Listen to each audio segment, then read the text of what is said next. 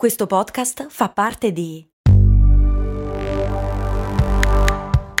Voice Podcast Creators Company.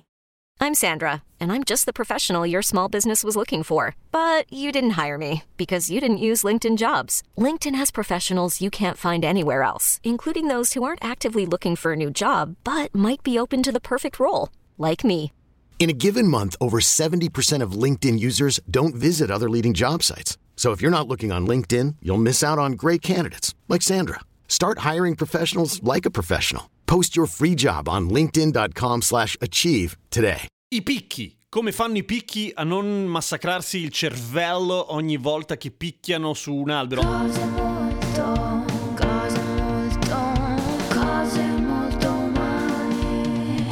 Avete mai sentito un picchio? Ce ne sono ovunque in realtà, cioè io da piccolo pensavo che fosse chissà che animale selvatico, in realtà anche nelle grandi città è pieno di picchi. E sono fichi, c'ha la testa rossa come la macchina. Comunque sono riconoscibilissimi per questo rumore qua.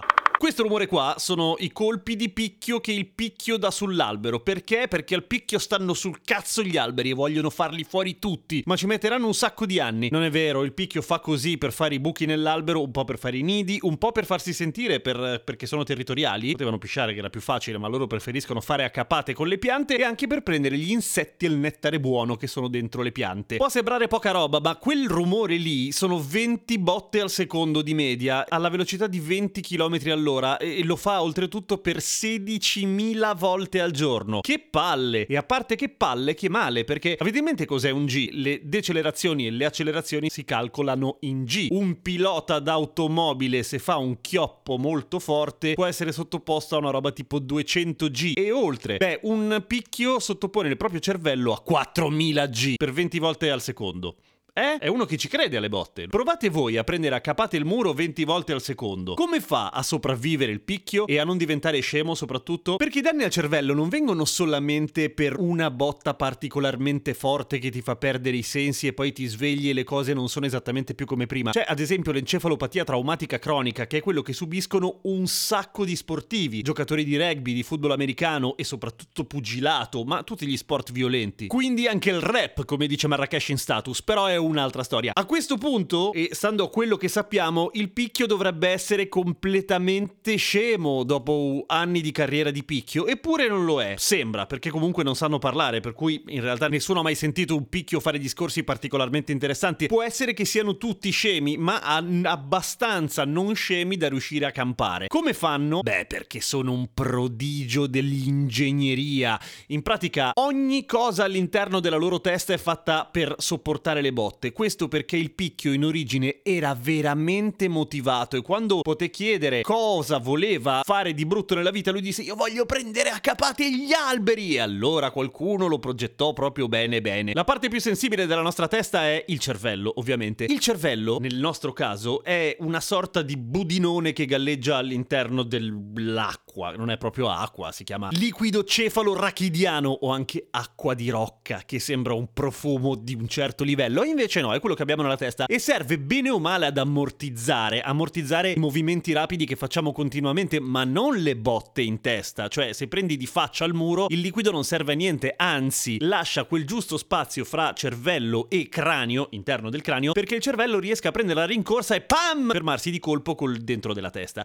Ecco, questo i picchi non ce l'hanno, cioè il liquido cefalorachidiano dei picchi è pochissimo, nel senso che il cranio è raso raso attaccato al cervello, in modo da non lasciargli lo spazio di muoversi. Ma non solo, siccome è la massa di un oggetto che ne determina alla fine la forza d'impatto, il cervello del picchio è molto piccolo, eh, quindi è prescemo. Eh, non, non diventa scemo, nasce scemo nel senso che il cervello è molto piccolo, tipo i suoi occhi sono più grandi del suo cervello, povero Tato. Non solo, il nostro cervello è messo in orizzontale, no? Facciamo che ha forma di zuccotto, bene o male, no? Una mezza palla. Mm, Uno zuccotto, come la torta, ecco, è messo orizzontale. Quello del picchio è messo un po' inclinato, in modo che quando il becco colpisce il tronco, tutta la forza dal becco venga trasmessa al cervello sul- sulla sua base, sulla parte più larga, per cui si distribuisce su un'area maggiore e quindi la botta è sensibilmente inferiore. Ma non solo! Il cranio del picchio è resistente come il nostro, nel senso che il nostro cranio fa un lavoro della Madonna a, ri- a cercare di rimanere chiuso quando lo prendiamo a botte. Il problema è che trasmette poi la forza al cervello. Quello del picchio invece è un po' più poroso, cioè è un pochino più elastico, il che vuol dire che anche quello contribuisce ad assorbire il colpo con contro il legno. Ma non solo! Il picchio ha un altro ammortizzatore fichissimo, che è la lingua. E in che senso, direte voi, giustamente?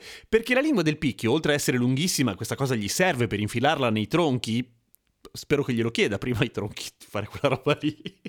per infilarla nei tronchi per prendere gli insetti, fa tutto il giro dietro alla nuca, cioè gli parte dal, come se ci partisse dal, dal naso, d- dalla fronte, da dove si incontra con la fronte il nostro naso, facesse tutto il giro dietro la nuca e poi uscisse dalla bocca. Irrigidendo la lingua nel momento dell'impatto, quella roba lì fa una sorta di paraurti dietro, cioè una, come se fosse un corpo elastico sul quale, nel quale si distribuisce l'impatto. Ma non solo! I picchi, che sono scemi ma non così tanto, colpiscono sì col becco il tronco, ma lo colpiscono con la parte di sotto, come se fosse la nostra mandibola. Quindi eh, in realtà buona parte dell'impatto non va direttamente al cervello, ma essendo la parte sotto del becco collegata principalmente al collo, al resto del corpo, è tutto il corpo che assorbe la prima botta, ok? A questo punto, eh, se qualcuno di voi ha provato a tirare una capata al muro mentre ascoltava il podcast, intanto provi a dire come si chiama, quando è nato, se risponde a queste domande vuol dire che tutto sommato sta bene, vi sarete accorti che probabilmente se avete tirato la botta bene vi sono anche caduti gli occhi dal- dalle orbite, perché anche gli occhi sono pesantini, morbidini e sono sottoposti a un'accelerazione e decelerazione immediata. Quelli del picchio come fanno a non scappare fuori? Intanto sono tutti circondati di un muco morbidoso, che schifo tra l'altro. Nel momento dell'impatto hanno mem- una membrana nittitante, una sorta di sotto